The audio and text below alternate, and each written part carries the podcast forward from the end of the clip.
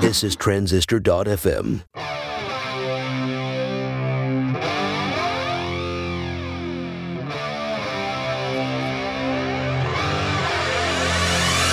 Welcome back to the Product People Show. All you folks who are still subscribed to this feed, thank you. These are the true fans, the people that keep subscribed no matter how many shows are coming through. And today I have a surprise for you a great conversation with Tom and Dan from Studio Neat. If you have ever wanted to make your own physical products, or you've thought about, you know, it'd be cool if I could have like a boutique and make numerous different products for different audiences, this interview is all about that. Before we get to that, today is February 9th, 2016.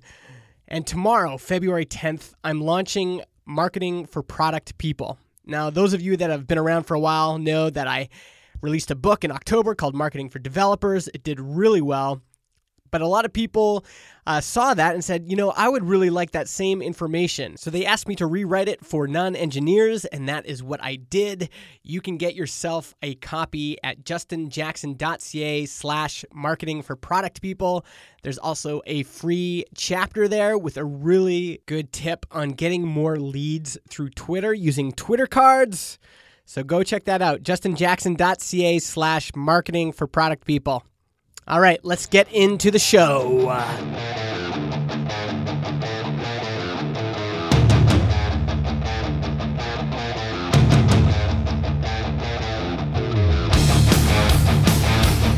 You can't keep you can't keep all the friendly stuff for before you hit record. yeah, no, it's true. Uh, that's a that's something I think we're learning is in our podcast uh, to just start record like start the show right away and leave some of the banter in. Uh, some yeah. people love the banter, and some people hate yeah, I it. Think it's good. That's yeah. what uh, Nerdist does, where they just like don't even tell the guest they're recording. Yeah, yeah. yeah. It seems to work well. And, and then they, they, they finish the whole interview and they wonder why the other guy hung up on them. wait, wait, wait. All right, guys. Well, let's let's get into it. You guys want to jump right in? Sure. sure. Do we do we need a how's your neighbor? How's uh how's the kid? Good. He's good. He's uh, walking around now. So, you know, that's a whole new world. Kind of, he's like 11, like 11 and a half months. So he's, you know. Oh yeah. And and you still you're still working from home? Yeah. Yeah, yeah, yeah. Oh, as soon as they start walking, that's when you got to get out of there, man. well, he, you know, I have a closed door, and you have a closed door know. policy. Yeah, it's our closed door policy. Soon I will like install one of those red lights, like a recording studio light, or it's like you cannot enter when this red light's on. that's that's always good for kids when they're explaining to their par- their friends at school what what goes on. When Dad's got the red light on, I'm not allowed to go in his room. yeah, not weird or creepy at all. and how about you, Dan? How's things going over there? How much, Good. How much hockey are you playing these days? Zero, same as before, which is zero. I, know. I was in. I, I was in Minnesota for Christmas, uh, and I was near a lake, but it wasn't uh, frozen oh. sufficiently enough to uh, wander on it. Yeah. I, I know I'm the only person that likes that joke, but I just I just can't get over it. I, I like it. You're the first person who ever thought that or said that about me or my name. So. But, but has there been has there been anyone else? I think I'm the only one, aren't I? Yeah, uh, yeah, the first and only. Wait, is Dan Provost a Canadian hockey player or just a hockey player? To me, Provost just sounds like a hockey name, but I think there is a Provost. Oh. I think there was a Provost. Let's see, Provost NHL. um, yeah, Claude Joseph Antoine Provost. yeah, Provost has like French Canadian roots uh, somewhere along the line. Uh, here, I'm going to show you, Tom. You never knew this, but I'm going to show you Dan's great grandpa. This guy right here. here let, us see if I can zoom in on this guy. Oh, th- this is they they could only afford the 220 pixel wide version. But Claude Provost, good old good old Grandpa Claude. it kind of looks. It kind of looks like Dan. that could be part of his mythology. We well, don't know. I, I mean, he's no. clearly not American with a last name like that. So. yeah. Right. All right. Definitely not. This is how I'd like to start this interview. this I I was actually thinking about this the other day. I was thinking about the first time I met Dan when I made that joke, and I asked Dan, as you do, um, "What do you do?" And do you remember what you said, Dan? No, I don't. You, I mean, we were drunk at the time, but you said, uh, "Well, I make." This is how, this is this was the pause you did. You said, "Well, I make things," and and that was basically it. Yeah. And so, All right. maybe to like give people an idea of what you guys do because you guys are two guys they don't know how you guys are you know what do you guys work together what what do you guys do Uh, we make things. Case closed. thanks for joining us today guys uh, and you guys started a company called studio neat Yeah, Yes, yeah. So, so we started out uh, five years ago uh, with a Kickstarter project for a little tripod mount for the iPhone 4. Um, so that was the first thing that we made, uh, and that was just totally a side project. Like we were both working full time as basically software designers, um, and then had this idea for a product and put it on Kickstarter. And you know, kind of the rest is history. It, it blew up and kind of forced us to think about starting a company and, and doing it full time, which are two things we did, you know, shortly after the Kickstarter project. And then we've just been making stuff, both physical and software, ever since. And so you guys had never made anything like a physical product before Uh, not uh, not at the mass scale. No, like both Dan and I, uh, because of like our schooling background and just general interest, we like made a lot of things, uh, used our hands and knew our way around that. But um, yeah, n- definitely nothing like that was sold and like we dealt with manufacturers and stuff like that. No, yeah, nothing like that. yeah and so that was was that the glyph was that the first one Yeah, Yeah. the glyph. Yeah, yeah. So the glyph, and uh, yeah, we you know we um, since then we've made all kinds of things. We've done several pieces of. We've done uh, like a capacitive stylus, some like cocktail accessories, um, other like iOS type accessories. Uh, we'll probably will do some electronic stuff in the future. So a pretty wide berth. We uh, are a little bit strange in that we haven't picked a genre or like a product line really. We kind of go super horizontal. Like if you go to our website, there's uh, like iPhone accessories next to like cocktail stuff, next to you know this and that, Yeah. uh, next to book stuff, and so. Uh, not the smartest way to do things, certainly, but it's just fun. Like basically, we just the way the, when we decide to make something, it's because it's like a need we have in our life. We're like, man, you know, I wish this existed, or I wish this thing was like this, and so we you know, if we if we fig, fi- think that other people, uh, you know, agree and that there's a market there and the pricing fits and all this stuff works, then we'll just make it. And so it kind of makes a strange brand, but it's really fun for us. Yeah. Now let's talk about that actually while we're on the while we because you brought it up because I've been writing about that quite a bit. Um, do you think it's not the smartest way to do it? To have a variety like that instead of just focusing on one thing? It's it's it's safe in that like if you look at our revenue. Uh, there's no thing we sell that's bigger than like a third of our company, so it's not like we have this one product and everything depends on the one product. So, in in some ways, that diversification is really nice. Um, but I, where I feel where it's a downside is, you know, for instance, the glyph. We could have taken the glyph and made Glyph Co. like Glyph Inc. Yeah. and had a company that's just about the glyph and all about camera accessories and just built out a line. And what happens is your customers know that's what you're known for, and they can come back for different stuff, and you can like sell them the new versions and all this stuff. And it's just like a really easy way to kind of compartmentalize stuff. yeah. Um, but we, you know, we don't do that. So like, say we say we have a mailing list, you know, of like a bunch of people on it who were there because of the glyph and what we made before with like Apple related stuff. Now we have cocktail stuff, and it's like, Yeah. you guys want this too, you know? So, uh, so that's what's kind of strange. I and think, have they? How, how much overlap is there? Like, how many repeat customers do you have going from genre to genre? It, it totally kind of depends. Like uh, with the cocktail stuff, I think that had a pretty decent, you know, kind of Venn diagram uh, overlap. I think that they're pretty similar kind of demographics of who are interested in, in those types of things, generally speaking. Uh, but there's been other things we've tried where that's not been the case. You know, we tried to make this uh, pet toy thing last year, which didn't work out. And so I think that was an example of the downside of what Tom was saying, where it's like you're essentially starting from scratch more or less with a new audience that is not, you know, existing that you already have. And so there's definitely a downside to that if it doesn't work. Yeah. So on the on the pro side, you've said you felt like these are things that you personally are passionate about, so it makes it easy to want to develop them.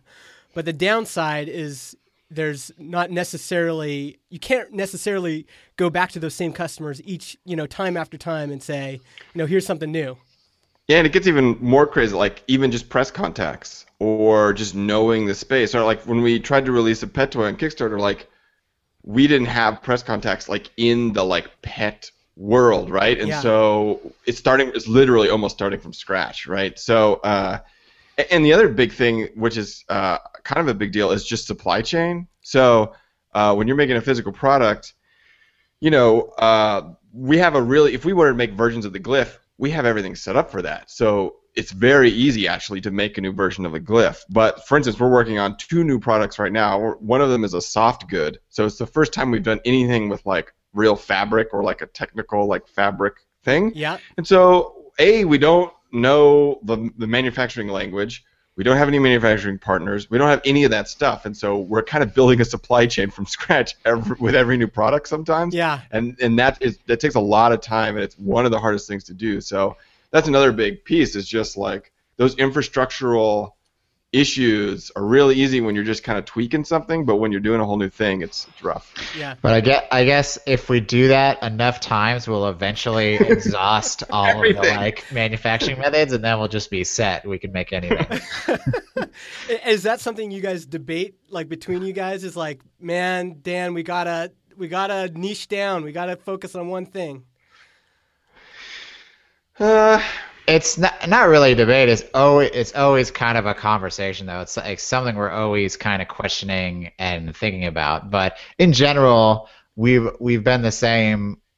We we stayed the same as we always been, which is just like letting product ideas that excite us kind of guide what we work on. But I think definitely recently we're trying to be a little bit smarter about you know serving our existing audience and things like that. But um, we've been pretty consistent in just like you know following the excitement of our ideas. Yeah, yeah. Um, do you feel like the funny thing is that like the other kind of I'm sure uh, you're gonna hate this, but the other people I think about all the time that seem similar to you is the guys that need want. Is that what they're called? mhm, Yeah, yeah. Um, are those guys like your mortal enemies? No, no. Uh, we yeah, no. We actually yeah we uh, we have kind of met them and we're kind of doing a little thing with them. Uh, and so yeah, no, they are very similar. One of the main differences I think between us and them in terms of the way they structure their brands is, you know, Need Want is like an umbrella corporation kind of right or a parent cor- corporation, and then they'll have like Peel or something, which is a sub brand Yeah, and there's not you know when they have a different kind of product line they like have brands for them. Yeah, and we have decided to make it more flat and horizontal where you come to studio neat and we have all this different stuff. That's right. i think we're we're starting to run into a problem where we we're going to have more and more stuff and so we need to kind of silo and have segments. You know like say with like for instance email list is a really good example. Like it'd be nice to have an email list that's just cocktail folks so that we can talk to them and make content about specific nerdy cocktail stuff and I have to talk to the, the, the glyph people about that Yeah, yeah, so, um, so so we're gonna we're thinking about ways we can kind of dice that up, but we still want we think Studio Neat to be there. So the main way we kind of approach product branding in that way is we you know it's like uh, the glyph by Studio Neat or the Cosmonaut. And so the name of the product is pretty strongly branded and sometimes has a logo, yeah. but it's like still by Studio Neat always. Uh, so that's a main difference. But beyond that, yeah, it feels pretty kindred spirits. Those guys. Yeah, because they're doing a bunch of different things. You just need Yeah. to segment your list. You got cat ladies, alcoholics. and like photo nerds. Yeah, we're good. All you need. Nobody sees those segments. It's okay. You can name them whatever you want. now, I want to talk about going pro because you guys released that first thing and it went nuts on Kickstarter. Um, Yep. what the heck? Was there just like an apparition in front of my face? I think that was like a piece of fuzz or something. It's a good thing that didn't catch on fire with these like lights I got going. Um, the you guys went pro really quick with the glyph, um, and was that primarily because of the Gruber effect? Is that really what what To- happened? totally. Yeah. It was, I mean, basically, we he linked it kind of within the first 24 hours of us launching it, and it was just, you know, like a total hockey stick thing. Uh, and then, you know, Gizmodo and all these others, you know, found it as a result of the Gruber post. So, yeah, I would see that was definitely the catalyst. So what was that like? Because there's some people that like work for a long time, and actually even those guys that need want are interesting because they started with you know little products and they kind of kept notching themselves up, and you guys were kind of on a uh, what do we call a speed train right away.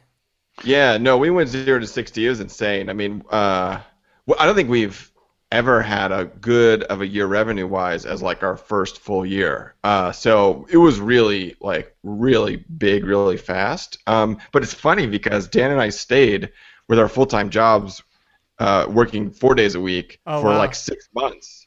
So we, we we had like shipped the glyph. It was all done, and then we had another. The next idea was a cosmonaut.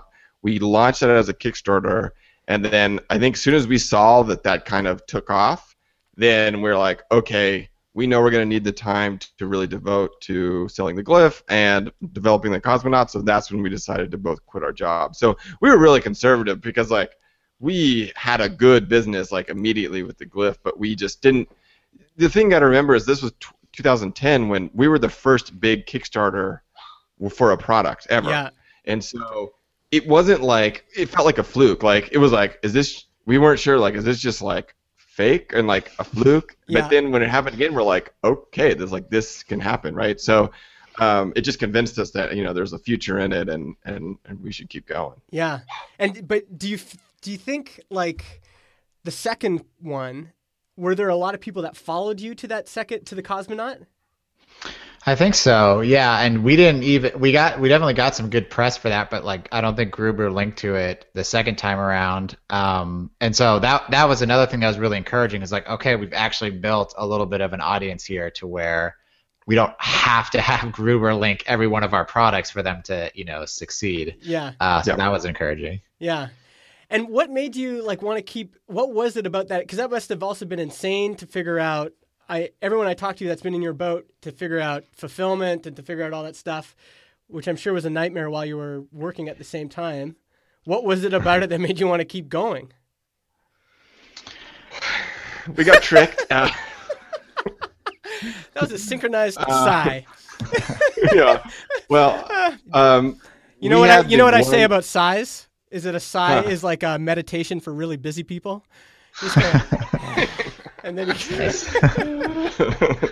um, so yeah, no, we got tricked. Uh, the glyph was very easy, um, and it Ah. had no hiccups. We uh, it got manufactured and shipped out in three months, which is unheard of and crazy. And so next time around, we're like, this is stuff is easy. Like it just all came together. And you know, we've you know subsequently learned that that is not the case, but. Yeah, we there was no big problems at all, so it was really easy to just be like, let's do that again. yeah. Yeah, but also, and the, you know, the reason that we've like continued doing it and doing products is uh, that n- nothing really beats the rush of like putting a new product out there, whether it's Kickstarter or just like our own thing or releasing an app or whatever. Uh, I think it's just like a very addictive feeling that we just keep uh, chasing over and over again. Yeah. Well, actually, let's let's talk about that piece because, in some ways, in my own life, I'm moving into that too. Of, um, you know, last year I made a bunch of money consulting, and it was basically just focused on one thing, and then on the side I always had side projects. But now that I I stopped consulting in November, that feeling of like, wow, I got to do this like over and over and over again. You guys must also feel on the other hand of like wow maybe we should just become glyphco and just like you know make a billion glyphs and you know just start shipping them out so what i- do you guys have stress around product launches do you also stress about like if we have no good ideas next year uh, maybe take me through some of that Uh, definitely, we we definitely stress out about product launches. I mean, uh, we don't release something until we feel good about it. So the fear, like say with Obi, like Obi was our first kind of big failure this just this last summer, and I think where we we came away from it saying we designed the product we wanted to exist. We did a good job there, but it just didn't have the market, or we didn't have a big enough megaphone to tell the right people, or whatever. So uh, we always feel pretty good about the product, and then you know if something is not what we quite think, it's just it usually comes up to like market fit or something. Mm-hmm. Um, but yeah, no, we we stress out. I mean, we definitely stress out about it, and there's definitely the, you know, like we don't know what we're going to be doing in six months. Mm-hmm. Basically, mm-hmm. we have a little bit of a roadmap. We have some products we're developing now that we're hopefully going to get out soon. So it really is like we're reliant on these new ideas, and that's kind of how our business is structured. Uh, but you know, there's a lot of stuff out. I think the faith we have is that there's a there's a ton of stuff out there, and there's a ton of people out there. And so if if we you know can find the things that feel right, there's going to be other people there too. And really, it's funny because our our strategy kind of previous to this year was let's wait around until there's a really big idea that's good, unique, maybe doesn't exist, and we can make a really big dent. Mm-hmm. But this year we're going to try a little bit different approach and make smaller things and more of them, and just see what happens there, and kind of more rely on just kind of a a, a routine of products. And you know, of course, if there's a big thing that comes in, we're going to do it, but filling the gap with smaller things that might not have to be a huge hit, right? And so mm-hmm. we'll see. Um, we'll see how that goes. It might turn up to be just like there's so much noise and there's so much crap going on that we don't get those really good big ideas. But I think uh, we we are just kind of tired of saying no to so many ideas. Uh, not because they're good products, but because like someone's already doing it or whatever. So um, we'll see. That it's kind of an experiment for us, but uh, we'll see. Mm-hmm. Yeah. The um, as you were talking, there's actually a couple things I want to kind of touch on here. Um, the one thing I, I, think about there's like two different kinds of movie makers. There's like um, now I got to think of the the folks. Like there's Peter Jackson who puts out like one big thing, and you know they have to be really huge. And then there's how come I can't think of his name? The guy that makes a movie every 12 months in New York. Uh, Woody Allen. Woody Allen. Woody Allen just oh, yeah. Woody Allen just makes films as a career. Every 12 months, he's going to come out with another one and some are do better than others, but they're basic and they they follow kind of the same thing. But he's yeah. it's like he's got this routine with making things. You know, he just knows he's going to go to work every day and make this year's film. So that, it's kind of. Uh, uh, you know, and now, uh, now I can't say it. it's kind of similar, parallels what you're talking about. That you guys are thinking about trying to just go to work every day and make s- smaller things and release those.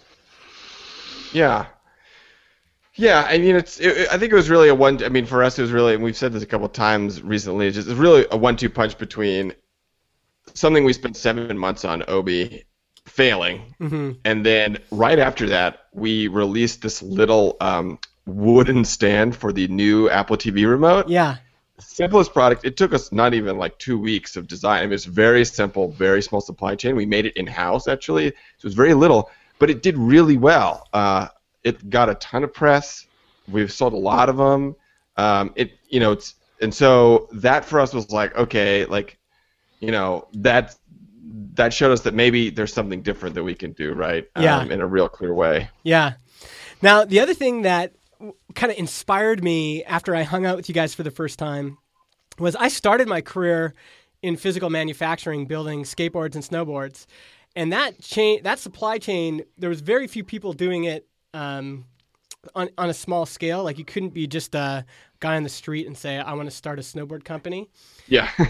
and then I met you guys, and you're basically two guys in Texas that are building physical things. And this is it. Kind of like opened my mind to that whole world that this is now possible for very very small companies or even individuals to make physical things um, yeah. Maybe talk to me a bit about that. Like, what, especially uh, you guys have done software too, but you're clearly passionate about physical stuff. Yeah, I think it's just uh, a kind of uh, colliding of all these different like services and opportunities that didn't exist, you know, five or ten years ago. So if you look at kind of the line, uh, the path of what it takes to make a physical product, like you know the funding aspect, we have Kickstarter now or things similar to that, and then um, the the manufa- so the prototyping is now new with you know 3D printers and affordable CNC things and or even just like mailing away to get prototypes, you know, made for you. That's fairly new. And then the manufacturing processes are, have more or less been around for a while, but there's new ways of, of finding them and, and, and reaching out to them and, and communicating with them. Yeah. Uh, and then, you know, the uh, the selling of the product. You know, we have Shopify and all these internet online things, and you can send it to Amazon. And then, you know, the fulfillment aspect. You, there's now services for that too. So I feel like all this stuff is like within the last 10 years, maybe even five years, didn't exist. Yeah. Um, and so it's like kind of just like the perfect timing of all these things coming together to where, yeah, it's like me, me and Tom are the only two employees, and we've stayed that way from the beginning. It's because we can kind of outsource all these aspects of Yeah. the, you know, the chain. And that that's exciting, but it must also be like, especially now. It was probably really fun at the beginning, but now there's a lot of people getting into this. Like a lot of people kind of trying to do your thing. Do you know? Do you notice more collisions now? Is it is it like uh, you talk to a manufacturer in China and they're like, "Oh, I'm sick and tired talking to you Kickstarter guys," or like, have you noticed anything like that yet? Uh, uh, definitely. Um, let me think of it. Yeah, I mean, some. The the the funny thing is, it's mostly been good. Uh, where it used to be when I called a, a like cold called a manufacturer, they were just confused and they're like, "Wait, where are you getting this money?" And I would say like Kickstarter, and they're like, "What?" You know. Yeah. And so, uh, in some ways, it's been easier because it's like they understand. You know, there's like more likely that they've like heard of you know something like that. Um, but on the other hand, there's just way more noise now, right? Where it used to be, it was like a news story that we were making a stylus and where it was like on Kickstarter, but now that's like not the case at all, right? Yeah. So, um, you know, there's definitely a give and take there, but definitely I, we're all for more people coming in and more services being developed because all of our pain points as a company, uh, most of them, we feel like they can be solved with a service, and so the, when more and more people come, there's going to be more of those services built up because we we want to stay a two-person shop. We want to stay really small. Yeah. And the things that are going to make us hire employees is like customer service or shipping stuff or, or weird things like that, and we just want that to be outsourced as much as we can. So Yeah. we're all for this this kind of field growing for sure. That's an interesting point because then if there's more people like you, then there's more things like uh, what's the Cards Against Humanity uh, warehousing So service? black Black, Black box. box? Yeah, Black Yeah. Box. So now there's a market opportunity for them to say, we want, we will help serve you guys, and that takes a huge amount of work off your shoulders and uh, less risk too. Yeah, definitely. And and well, and for us, it's just about overhead, right? So the reason, one of the big reasons why we like to stay small is a, it's really just simple. The business is very simple. We can make decisions super fast because we're two people. Mm-hmm. But and there's no overhead. Like we both like working from our home office, so we can make take risks with maybe a product that's really small and niche because we don't have to sell thirty thousand of them for it to be worth it for us to develop, right? Yeah. So so so we love that freedom and being able to kind of move around and try different stuff. And so one of our fears with kind of growing in a employee type of way is there's going to be more constraints on needing revenue. And so we we just have to make different decisions possibly right about what we do or take like take less risks so that's kind of where the the, the inflection point is. Yeah, yeah, I get it. Because now, because if you, because right now, as a two-person company, you can, um, you can keep making things without s- s- worrying that like this has got to cover Janice's uh, paycheck. I just invented Janice. I, I'm not saying. Yeah, yeah. we have no Janice. But yeah, no. Uh, that that is yeah, no, that's exactly right. Uh, we just we you know we that fear is not there, so it's it's it's good. and a guy at the co-working office found these for me, and I ordered two right away. And what it is is it's a 3D printed um, kind of clasp that sticks like it, it has adhesive on the bottom, and I, I didn't even cut the ties. Um, it, I just it, it just wraps up, and then it keeps your frayed cord from fraying more. And this is um, I love this idea that this guy's just 3D printing these and shipping them out. and you guys have started doing this now too with the stand. And did you do another one that was? Yeah, there's I mean something pretty similar to that. That was like a little uh, clip for the Apple Watch charger, um, where it's basically if you wanted to more securely fasten the clip because it's only a magnetic connection, so and it's a pretty weak magnetic connection. So if you wanted to connect it, if you're for example like throwing it in your bag and charging your watch with an external battery pack or something, it's just a 3D printed piece of plastic that allows it to kind of clip onto the watch in a more secure way than just the magnet. So is that the future for you guys? Are you going to try to do more stuff in house?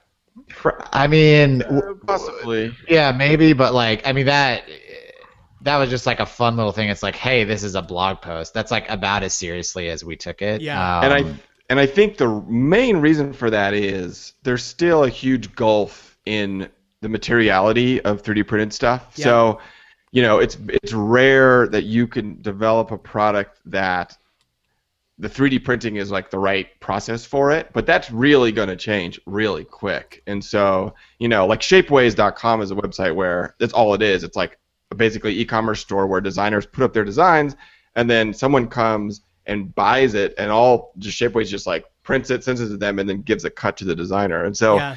Soon as the materials get a little bit better for 3d printing and the process gets a little bit cheaper it's going to be huge huge huge like shift in the way that especially little simple objects are made because you'll just have a 3d printer at home and you'll just like buy it or it will be free probably a lot of the time Yeah. just the design, and you'll just come in and you just buy that, and it's no problem. And so uh, that's coming, and you know I think about that sometimes, like ooh, what what's that going to mean? But um, I think there's still always going to be a huge difference between just like materiality and things. But it definitely, but like for up and coming young designers, like if I was in like starting high school right now and I wanted to be a product designer, Yeah. like in 10 years this is going to be the reality of like what i'm talking about and it's going to be i would just be starting to sell stuff print stuff like now you know i Yeah. mean it, it, it's a huge change And I wonder if there will be more uh, like centralized. I mean, right now everything is in China, and they've got the advantage of that whole supply chain thing there.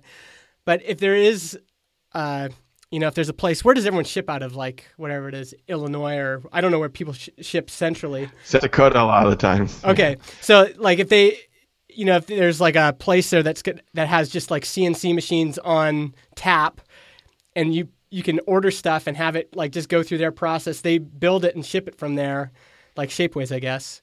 But the designer is you know in Canada. That stuff gets me really excited because for me, the, the, all the pain with physical stuff is the is actually um, the uh, warehousing of it and the shipping of it. So if you could have it like in built on demand and shipped from somewhere, that seems amazing. One thing I think, I mean, we just touched on this a little bit, is like, what would you recommend to somebody who's getting started? you can read our book, I guess, uh, to, to start. What, Uh, what's we- the book called?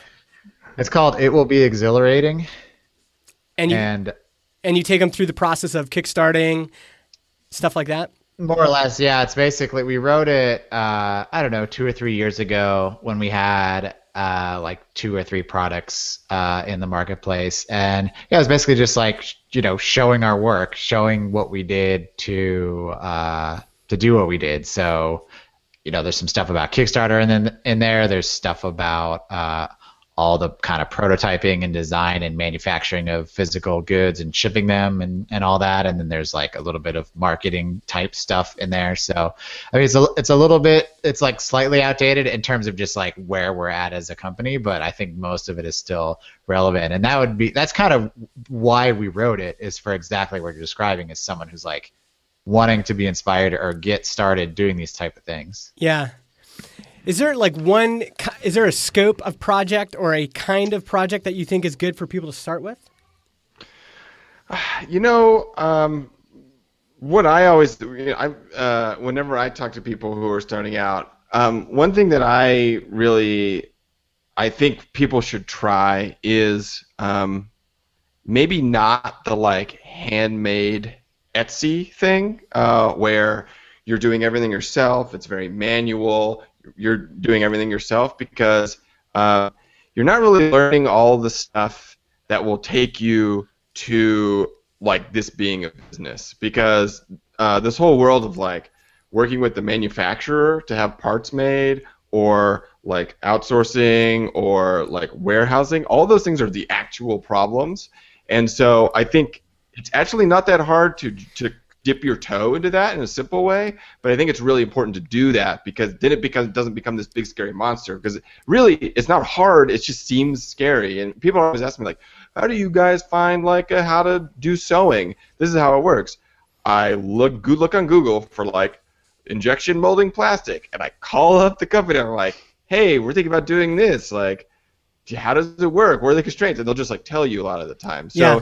It's not that big scary thing but i think it's really important to start interfacing with uh, manufacturing or like s- uh, the external like machine of uh, kind of industry some just so it doesn't become like a big scary thing And when you call China, we don't call China. Don't, we- so that's the thing. We don't. Call, and, and and for a lot of our history, we had nothing made in China. A lot of Okay. it's made in the U.S. so you're Yeah, you're just uh, calling U.S. manufacturers.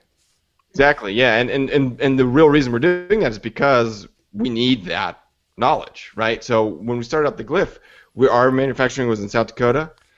Uh, they, they understood where we were coming from, and the engineer really helped us out, like understand the process. And so uh, that's really great, and that people will do that, and, and so that's why it's you know that's what's really nice about kind of local or like you know domestic manufacturing is you can like talk to the people really easily, and so that's a that's a huge advantage if you're starting out. Yeah, it costs more, but it, it's totally worth it. Oh, that's interesting because I, I just assumed you were making things uh, overseas, but you haven't you haven't made as much overseas.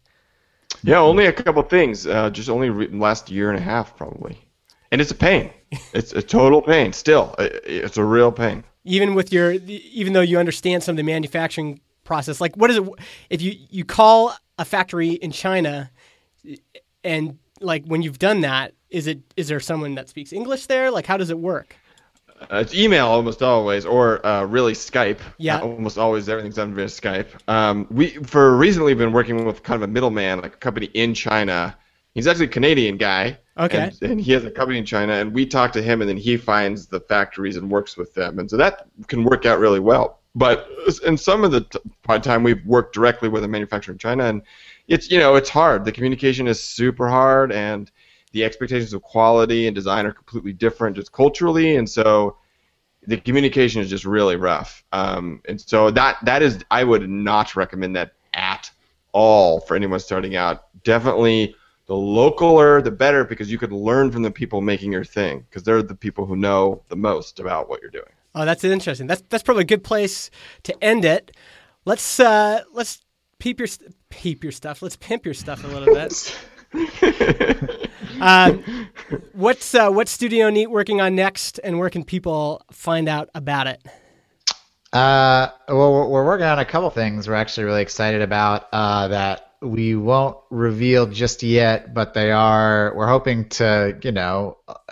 unveil Men's and launch underwear. them. Yeah, candies. uh, within the next couple months. So that's we're excited about that. So yeah, I mean, StudioNeat.com and and uh, at Studio Neat on Twitter is a good place to follow us. And then we also have a Gazette, which is just a weekly newsletter. If you go to, I think it's just StudioNeat.com slash Gazette should It work. Uh, and you can sign up for that. And that, uh, you know, it, it's really simple. Every Friday we just send a super short email, just a couple things Tom and I are kind of interested in that week, and then a very brief update of kind of what we're working on. So if you want to follow us in a really kind of simple but direct way, that's that's a good thing to look at too. Sweet. I've also been really liking your Vimeo channel. Uh, Yeah. If you search Studio Neat on Vimeo, there's like some cool stuff there. I just like watching some stuff get made, and uh, even if it's like uh, you know you've got some pretty slick videos on there, but you also have some real raw, just like gritty, like here's how we did it, and yeah, I think that's good too. Beauty. Yeah. Well, thanks Great. guys. Thanks for your time. We'll talk Yeah, again soon. thank you. Yeah. Thanks, man. See ya.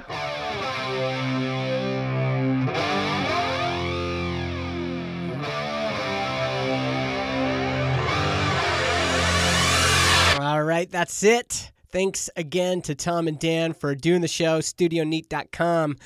please, if you are a product person looking to launch a new product and just launching scares the hell out of you, you don't want to launch to crickets, go and check out Marketing for Product People, justinjackson.ca slash marketing for product people. Also, I forgot to tell you guys, I have a brand new show called Mega Maker. It's 10 minutes long, two episodes a week, and it's getting to the top of the iTunes charts right now. I would love for you to go and check it out, megamaker.co. And if you could leave a review and help me get into the top of new and noteworthy, that would even be better. Megamaker.co slash review. Thank you for all you longtime listeners. I really appreciate you, um, yeah, just enjoying the shows and telling people about them. All right, I will talk to you soon. If you have any questions, get me on Twitter. The letter M, the letter I, Justin. That's M I Justin.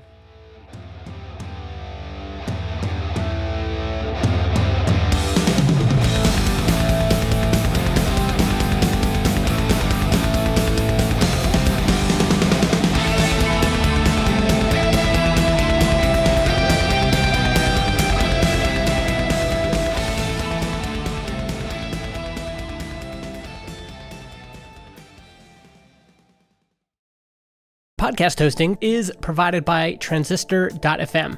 They host our MP3 files, generate our RSS feed, provide us with analytics, and help us distribute the show to Spotify, Apple Podcasts, and more.